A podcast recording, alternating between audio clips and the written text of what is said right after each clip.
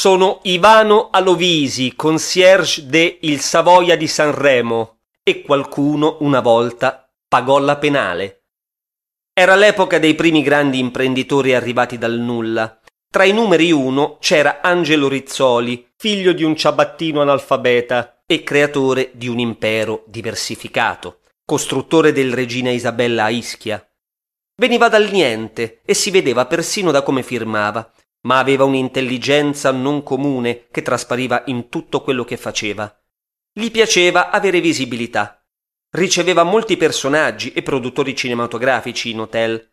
A Sanremo, per mettersi più in mostra, aveva fatto un patto con il direttore di sala. Se entro nella sala da pranzo dopo le dieci, pagherò una penale di centomila lire. E c'era un vero e proprio conto alla rovescia, sperando che non varcasse la soglia prima delle dieci. Passata l'ora, puntualmente arrivava e, in maniera molto teatrale, sventolava il foglio da centomila lire dicendo Eccomi, eccomi, pago la penale. Tutti applaudivano e si intascavano il denaro. Lo faceva apposta.